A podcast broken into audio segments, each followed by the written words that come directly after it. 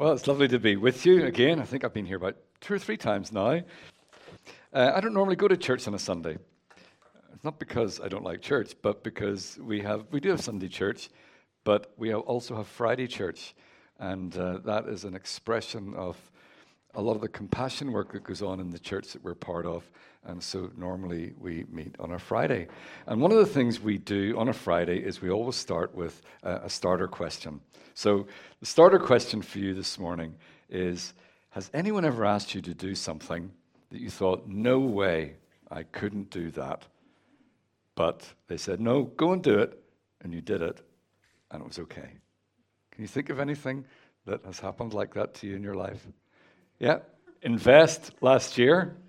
You thought you couldn't do it, and you did it. And was it all right? Amazing. Great. Anything else? Neil said dancing on Thursday. Oh, dancing on Thursday. You didn't think you could do it, but you did it. Brilliant. Anything else? One more? World record. We set a world record in the high street some years ago. You set a world record? Nativity scene. And when we first thought the idea, I was kind of, could never do that. It's crazy. Wow. And you did it. Brilliant. Good. I've just read recently, do you know what the, um, the world record for the book that's most stolen from libraries in the world? Do you know what it is? It's actually the Guinness Book of World Records. there you go. Anyway, just reminded me of that. I remember one time when we were in Egypt, because we spent a, a, long time there, and we'd been learning Arabic for a while, and I was beginning to get involved in some training, and there was always a lovely guy. And uh, one time he said, Okay, Trevor, you're due to speak now. So I got up and I was waiting for him to come beside me, and he just sat there stubbornly on the seat, and I'm not translating. I thought, You have to. I don't, I still only know Arabic a little bit. And he said, No, you're going to try it in Arabic. And I looked to try and get some of the others, and none of them, he all prepared them. He said, All of them are just sitting like that. No, we're not translating. And it was painful. I thought, There's no way I can do it. And it was painful for me, probably for them, but it did help me get over a big hurdle that I thought I could never do. And it made me actually want to do more and learn more. And hopefully, those kind of situations in our life, hopefully that question will become relevant as we think about um, Mary and Joseph. And the title is Mary and Joseph, Why Them? Why did God choose them? I don't know what you think about when you think about Mary and Joseph. As you can tell from my accent, I'm from Northern Ireland. And uh, in Northern Ireland, we've got two big communities. One of them emphasizes Mary a lot. And uh, there's prayer and devotion and a lot of reverence for Mary. The other community kind of forgets about her most of the year. And around Christmas, they remember, oh, Mary. And they wheel out Mary and do a few little talks, and that's it for the rest of the year until the following Christmas. I don't know what your tradition is, but uh, I don't want to go to either of those extremes. In fact, as I began to look at Mary and Joseph, I began to realize how so, there's so much in their lives that is not just for Christmas, but it's for the whole year. And they are a fantastic example. Uh, my wife, she said whenever I was preparing this, she said, You know, I don't know why you say that because I think about Mary a lot. Um, and maybe that's because she's a midwife, maybe it's because she's a woman, I'm not sure, maybe both. But uh, Mary and Joseph are a fantastic example to all of us. Of course, we know much more about Mary in the Bible because Joseph kind of disappears around the time when Jesus was 12 at the temple. We don't hear a lot more about him. Did he die? We don't know. Um, but we only see him until Jesus 12, uh, when he was 12. We know a lot more about Mary. God was wanting to send Jesus into the world as a baby. And he could have, he needed to choose someone who would look after this child, this baby, and bring him up. And so he could have chosen lots and lots of different people. But it wasn't entirely random because there had been lots of prophecies that were given over centuries about the coming of Messiah. Even going right back to Genesis, we see that the Savior, the rescuer of the world, was going to come through a woman. And that was right from the very beginning. So even though there was the fall, God had planned a rescue plan. We also know that the Savior was going to come through a virgin. In Isaiah, it says that he would, Emmanuel would come without an earthly father, but would come through a woman. And the family line was also prophesied that, uh, that Jesus would come as the son of David. That was able to happen in two ways. One, because Mary was from David's line, but also uh, Joseph also is from David's line, and that meant even as like the adopted, he was the, the father of this, almost like adopting Jesus, because he wasn't the real earthly father. He was able to give Joseph that lineage, that title to the throne of David as well. It also prophesied in Micah that uh, Jesus would come from Bethlehem, and uh, that's where Joseph was from. But it also talks about Nazareth. Bethlehem's near Jerusalem, Nazareth is up in the north, and Mary was from Nazareth. And so we see that God was looking to try, he needed to fit the coming of Jesus into these prophecies. So he had to find some people who were ready. Imagine you were God. Who would you choose to send your son as a baby, very vulnerable? Who would you send that baby to? There were lots of people God could have chosen. There was the high priests, there were the chief priests living in the temple, nice big building. There were the scribes, the Pharisees, Levites, synagogue rulers, lots of people who had good reputation, who were serving God, who knew the scriptures. He could have chosen any of them to give Jesus to. They could have offered protection, schooling, a good home, teaching, opportunities, but they probably had lots of agendas and they would have put lots of conditions and tried to mold Jesus into the way that they thought Judaism, the religion, could use him for. So, who did Jesus choose? And there's a little video, I don't know if you've seen it before, uh, produced by some New Zealand kids. And it is a lovely video that kind of imagines that scene in heaven when God is trying to decide or is deciding how he's going to send Jesus. So let's have a look at this an unexpected Christmas. Have you ever wondered what we might see if we could pull back the curtain of time to that very first Christmas? If we could, I imagine the story began in heaven, something like this. God was looking over heaven's balcony one day, shaking his head at all the wrong things people are doing down on Earth. Oh man, this isn't quite what I had in mind when I created Earth. I feel so far away from my kids down there. Why? It's just hard to be friends with people when you don't like what they're doing. I think it's time. Time for what, Lord? Time for us to step in. Shall we ready the army, Lord? Teach them a lesson? No, I don't think we should send an army. Maybe just one person. One person? Brilliant! If we're sending just one person, it'll have to be someone very powerful and very strong. Because there's tons of people down there. No, they don't have to be strong. They'll be going as newborn baby. A newborn baby? Brilliant! They won't be expecting that! Lord, this plan is rather risky. A newborn human baby is small and weak. This baby must be born to people who protect him. Maybe a great ruler or mighty king? Actually, I was thinking I could send it to a young peasant girl whose heart is beautiful and full of courage. A peasant girl! Brilliant!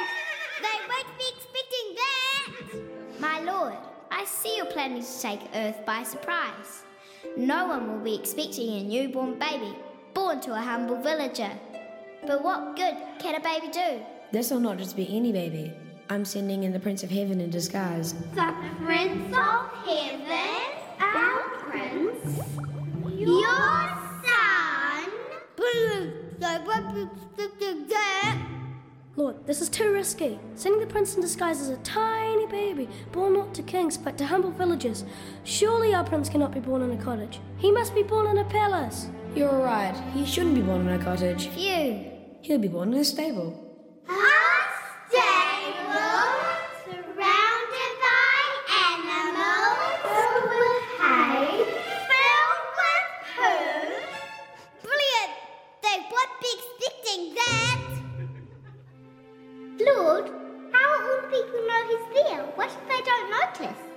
Who are looking will find him, and his mission will bring all people closer to me, even if they do something really wrong. When the prince is done, nothing will get between them and my love. Can we leave some clues for the people looking? Like in the stars? Clues in the stars. Sure, why not? We can make one huge one that points to him.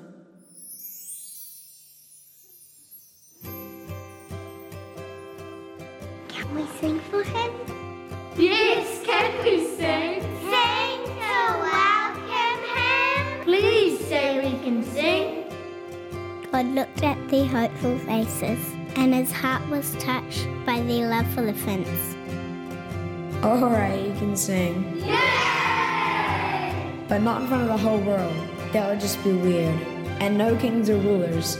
How about we sing for some shepherds? That's a lonely job. Those blokes could do with some cheering up. Brilliant. They won't be expecting that. You know the rest of the story. An angel visited humble girl with a courageous heart and told her the good news. She will have a baby, and he will be the Prince of Heaven, who would help Earth to be close to God again. As planned, the baby was born in a stable about as far from a palace as you can get. A group of wise men noticed some strange clues in the stars. They packed their belongings and followed the star right to a baby. And of course, a bunch of lonely shepherds were guarding their sheep when all of a sudden the sky was lit up by thousands of angels singing. Nobody would ever expect that. It's brilliant, isn't it? And and you think it is the most radical and shocking story. I mean, if you were advising God, I guess would you have been like one of those kids and say, "No, do it like this, God, do it like that." What? You're going to do it like this? And yet that's what happened. And it is a fantastic story where Mary and Joseph are given the most responsible job in the world to look after and bring up the Son of God. And normally we look at the, the birth of Jesus with Mary and Joseph, but I've, I've been just looking and fascinated by the whole story of Mary and Joseph, especially Mary, right through the whole of her life. So we're going to have a quick whistle stop tour of Mary, mainly Mary's life because we know much more about it, uh, right through from the birth to the end of what we see. But imagine yourself as a teenager. Imagine yourself in Mary's shoes and all the things that happen to you. Mary was from Nazareth, which means up north, and uh, not very good with accents, but she had a northern accent. And so she was kind of looked down on. Uh, funny Galilean accent. Joseph was from up there as well. He was a, a carpenter, or maybe that meant a builder, a craftsman, or even a stonemason, we're not sure. But he was somebody who worked with his hands. So the two of them were not well educated. Um, probably only 10% of the population were well educated at those, in those days, which probably means they didn't read or write. Doesn't mean they were stupid, but they just didn't have that opportunity to read or write. And they were from the peasant class, the 90% of the people. Life was hard. They had a lot of taxes that they had to pay to Rome, to Herod, and to the temple. And the temple took 10% of their harvest, so it wasn't easy. Mary would have been uh, a, a teenage girl. Joseph may be a few years older than her, and they were engaged, or as the Bible puts it, betrothed, which is really somewhere between engagement and our marriage. So it was much more of a solid commitment that if you wanted to break, you actually had to get a divorce. Um, even though they weren't fully married, it was almost like being fully married. So usually they, they got betrothed and then they got married and then they had full um, marriage relations a few years later. Mary was a virgin and uh, she was just a young girl, but that's what it was like in those days. And then this angel appears to her and says that you're going to have this baby. And uh, she's amazed, she's stunned, she's afraid, she's got lots of questions. And yet, what does she say in Luke 138, an amazing verse? May it be to me according to your word. What incredible faith as a young teenager with this life changing event that's about to come, and yet she trusts God. An angel also appears to Joseph because it's going to be hard for him as well and to have his fiancee, who he's not meant to have a relationship with, now pregnant. And so he had this idea not to expose her publicly, but to divorce her quietly to help her avoid the shame. But the angel appears to him as well to basically tell him the story of what's going to happen. And because uh, I can just imagine Joseph, you know, if, if he if he getting rid of her is one thing, but if he keeps her and then the baby begins to show, then people are saying, "Oh, you're not fully married yet. What's going on here?" Ah, it wasn't me. It wasn't me. And uh, it would have been very difficult. But the angel appears to both of them, helps them, and it does say that Joseph took her to be her, his wife, but they had no relations until after the baby was born. So she's pregnant. They're together. They stay together. And then she goes and gets some support from her cousin, which was lovely. And uh, she sings this incredible song. Now, she'd never been to school. Where did she get all this from? Just from the synagogue? I don't know. But it is full of amazing truth and deep theology. And uh, was she inspired to sing it? I don't know, but it's fantastic to see the song that Mary sings. And there's lots of lovely versions of that it's cosmic. It is amazing truth.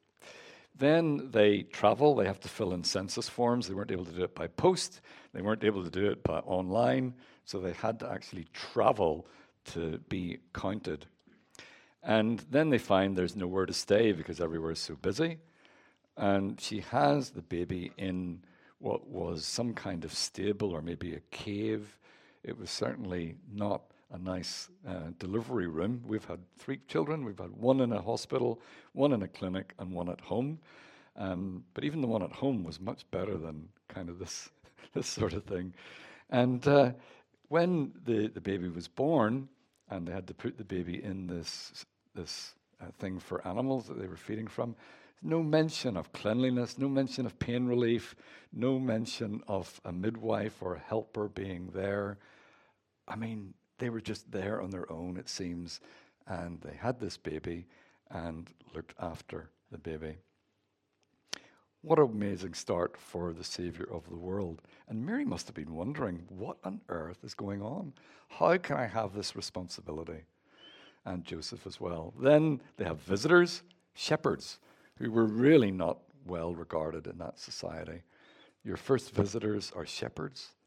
Is this really the right welcome for the King of Kings? And then they get these weird foreigners, not even the local kings, but they're coming from Iraq or Iran or somewhere way out there. And they bring these three strange gifts. I guess the gold would have been useful when they have to flee to Egypt. Um, frankincense, well, that was a sign of divinity. That must have been a strange gift for them to have. And then the final one, we have to be careful in Northern Ireland when we get people to prepare for the nativity story because the final gift is what? Yeah, well, there's a myrrh. That's what we call myrrh. Not that, no. It was a different kind of incense. It sounds the same to us, a myrrh. But the myrrh was a foretaste of Jesus' death and burial. It was one of those spices that was used for death. And Mary's got gold, she's got frankincense, and now she's got myrrh. It must have been really quite confusing for this teenage girl with a baby and these weird gifts. But yet she coped and carried on. Forty days later, they take Jesus to the temple, and there they meet Simeon and Anna. And Simeon gives, us, gives them some amazing prophecies. And just imagine Mary as this teenager hearing what he says. First thing, that this baby is going to be a light, a, he's going to be a light to reveal God, not just to the Jews, but to the nations. That's pretty radical. And he is the glory of your people, Israel. This little baby is going to be the glory and light to the nations. He will cause many to fall and others to rise. Ooh, it sounds like he's going to have pretty important life. He's sent as a sign from God, but many will oppose him.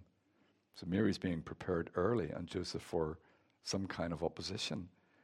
And then, as a result, a sword will pierce your soul, your very soul.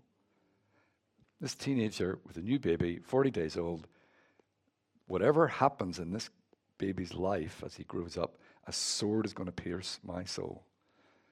Bit shocking, isn't it? And yet she coped. Then, around probably the second year, somewhere between year one and two of Jesus' life, they, there's a threat that all the babies are going to be killed. Again, very worrying. And they become a refugee and have to flee to Egypt. And they raise Jesus in Egypt. After some time, um, an angel comes and says, Right, it's okay, go back. And uh, they're kind of, hang on, you mean to Bethlehem? No, that was dangerous. Herod was there, uh, he's gone, his son is there. Could still be very dangerous. And God accommodates those fears and send, gives them a dream and says, Okay, don't go back to Bethlehem, go back up north to Galilee. So they did. They went back from Egypt up to Galilee. We don't hear any more about Jesus' early life uh, until he's about um, 12. And they go from the north down to Jerusalem, which would have been about a four day walk. And there, what happens? They go to the temple. What happens to Jesus? They're on their way back up north, another four day walk, and they've lost him. No phone, no GPS, nothing. They have to go and find Jesus, and they find him in the temple. And they are amazed that he's engaging with deep conversations with all these religious leaders who have had all this schooling. And he says, Ah, I have to be about my father's business. And Mary doesn't understand. Joseph probably didn't either, but Mary treasured these things in her heart. It's just an amazing journey for her now with a 12 year old. What is this guy like? Then later on, we don't see her again until uh, there's a wedding they go to, and uh, the wine runs out, which is a really important thing for that thing. What does Mary do? She says, Don't worry, my son will sort it out. Now, Jesus hadn't really begun his ministry at that time, but Mary's prodding him, said, Jesus, you've got to do something. They haven't got enough wine, and we need it. So, what does he do? He kind of gives in to his mum and uh, creates between 600 and 900 bottles of excellent French wine. Uh, well, no, sorry, not French. Uh, excellent wine uh, from that area, from the water. Brilliant. Then we don't see her again until she's following, obviously following Jesus around. And Jesus is in a house with lots of people, and Mary and Jesus' brothers come. And Jesus is told inside the crowded house, Your mother and brothers are standing outside waiting to see you. And what does he say? My mother and brothers are those who hear the word of God and carry it out. I wonder what Mary thought then. Hang on, I've done all this for 30 years. I've brought you up, and now you're saying your mother is not me, and it, it's though. What's going on? And I guess what Jesus was doing was, was saying the family relationship that he had enjoyed so much is now available to all who follow me. My mother, my brothers are those who hear the word of God and carry it out. And that includes Mary um, and the brothers who were following Jesus as well. Then we see Mary last at the cross. What was going through her mind then? This light to the Gentiles, Savior of the world, King of kings, and now he's being killed? Did she understand what was going on? Even if she did, the pain of it must have been excruciating for her. Her son, the Savior of the world, and yet glory in the pain and the suffering, which she then is there at the resurrection. She goes to the tomb three days later, and Mary is there again at the tomb and the resurrection, last at the cross and first at the tomb. Amazing faith that she had. And then we next see her at Pentecost when the church of Christ was born, when the Spirit lit the flame. And this community that Jesus had been modeling of, of people following him, Mary was part of that on Pentecost. So that's your story as a teenager, from a teenager through 30, 33 years, bringing up Jesus from a baby through childhood, through adolescence, going into ministry, and then seeing him killed, rising from the dead, and then leaving. That's a pretty wild ride for a teenager, isn't it? It's amazing. And it leaves me thinking, well, why Mary and Joseph? Why them? And when I look at them and I think, well, they seemed to be ordinary people. God didn't choose the high and mighty, the people with power and influence. He chose ordinary people. It gives me hope because I see that God really can use ordinary people to fulfill his promises and his desires in this world. It also reminds me that God had a different way, a third way, that didn't depend on politics and religion. In, the, in Palestine, in that first century, there was Rome and there was Judaism and the temple and all that went with it. Two huge, powerful institutions. And what does God do? Chooses a way in between the lot. He didn't depend on those big powerful people and institutions. And so God can do something different in our world. Also, they were willing to you to endure shame despite what people think. It could have been very, very difficult for them. I'm sure you've heard of honor killings that happen around the world when a girl gets pregnant outside of marriage, and often to protect the honor of a family, the girl can be killed. And it really was a big, big shame if it had been discovered. We don't know if it was or not, but uh, they stuck together, they trusted God, and overcame any potential shame or what people might think. They also overcame fear. God must have been looking for somebody who, yes, would be afraid. It's a very natural reaction, but would overcome it with enough faith, maybe just enough faith to get to the next step. And so that's encouraging as well. They were also willing to look after the gift that God gave them. They took God at His word, they looked after this baby, raised Jesus, and uh, were good stewards of the gift that he, they were given. They were also willing to suffer. They had to flee. They came back, not sure what was going to happen. They saw suffering in the life of Jesus, and they were willing to go along with that. And the final thing I noticed was they were willing to trust God's word for the unknown. They didn't really know all the steps that were going to happen. They were given clues, but they were willing to take the next step and trust God's word for the unknown. And so that makes me think why me? Why you? What about you? I don't know your lives. I don't know what all you've been through. Um, but are there some things we can learn from the life of Mary and Joseph? Do you feel like an ordinary person? Anyone here mix regularly with royalty or the powerful or whatever? That's fine if you do. But if you don't, if you're just like one of the ordinary people, God can use you. God likes to choose ordinary people and use ordinary people in extraordinary ways. Do you feel like you don't have much power or influence? It doesn't matter. The church of God is working all over the world without power and influence to do amazing things. And where I'm going next week, the people, despite risks to their lives, are doing incredible work, which is wonderful to see without power or influence or respect from governments, and quite fact, quite the opposite. And yet, God is using them to see brilliant things happen. What about shame? Do you feel that you're not worthy? Do you feel, oh, well, I'm not good enough to be used by God? Well, that doesn't matter.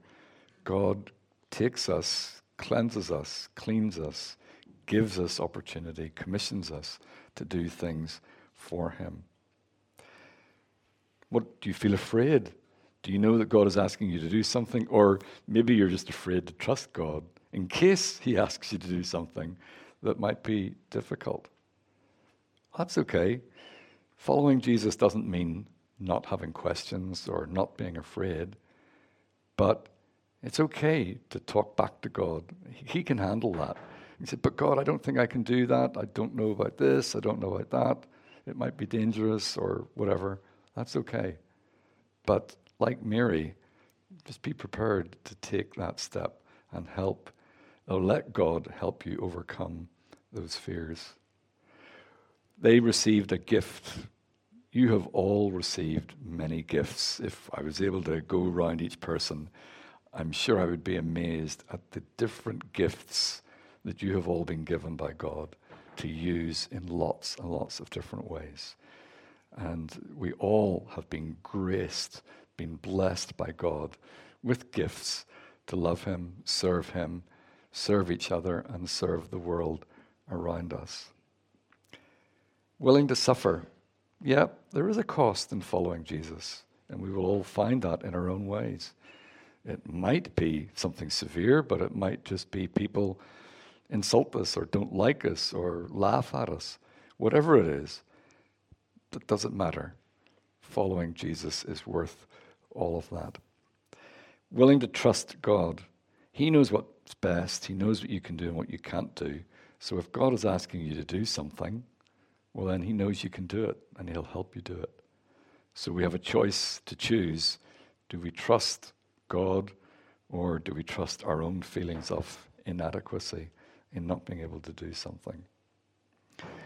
So back to that verse that uh, Mary said right in the early stage. She said in Luke, May I am the Lord's servant. Let it happen as you have said. I'm the Lord's servant. Let it happen as you have said. What about you? Can you say that? I hope I can, despite the maybe fear, trepidation, not sure where it could lead, and all the rest of it. Maybe it's for the first time. Maybe no one has ever asked you to say yes to following Jesus. And this is an opportunity where you could do that. It may be that you are following Jesus, and it, this is just a, a gentle reminder to keep going, and that's good. Or maybe you've been following Jesus for a long time and you're thinking, oh no, I've had enough. Maybe you feel a bit jaded, and there's a need to renew commitment again looking at the life of Mary and Joseph is an opportunity for us to stop whatever stage of life we're in, whatever uh, situations we find ourselves in, to say yes again to following Jesus. If you'd like to talk about that or receive prayer, I'm sure there's lots of people here who could do that. But this Christmas uh, season is an opportunity, not just for December but for our lives to remember how people like Mary and Joseph said yes to God and how He used them. So let's pray and let's thank God and say yes to Him. Yes, God, we thank you that you use ordinary people. Thank you that that's your way. And we come to you as ordinary people. We thank you that, like Mary and Joseph and many others, named and unnamed, right throughout Scripture, you are able and want to use ordinary people. And so we pray you'd help us to say yes to whatever you're saying. no matter how big or small, whatever the challenge, whatever we might think. Help us to say yes to you, knowing that as we follow you, that's the way we find real fulfillment, real purpose in life, real joy, peace, and happiness. We Thank you for this reminder as we think about Christmas and your Son coming into the world.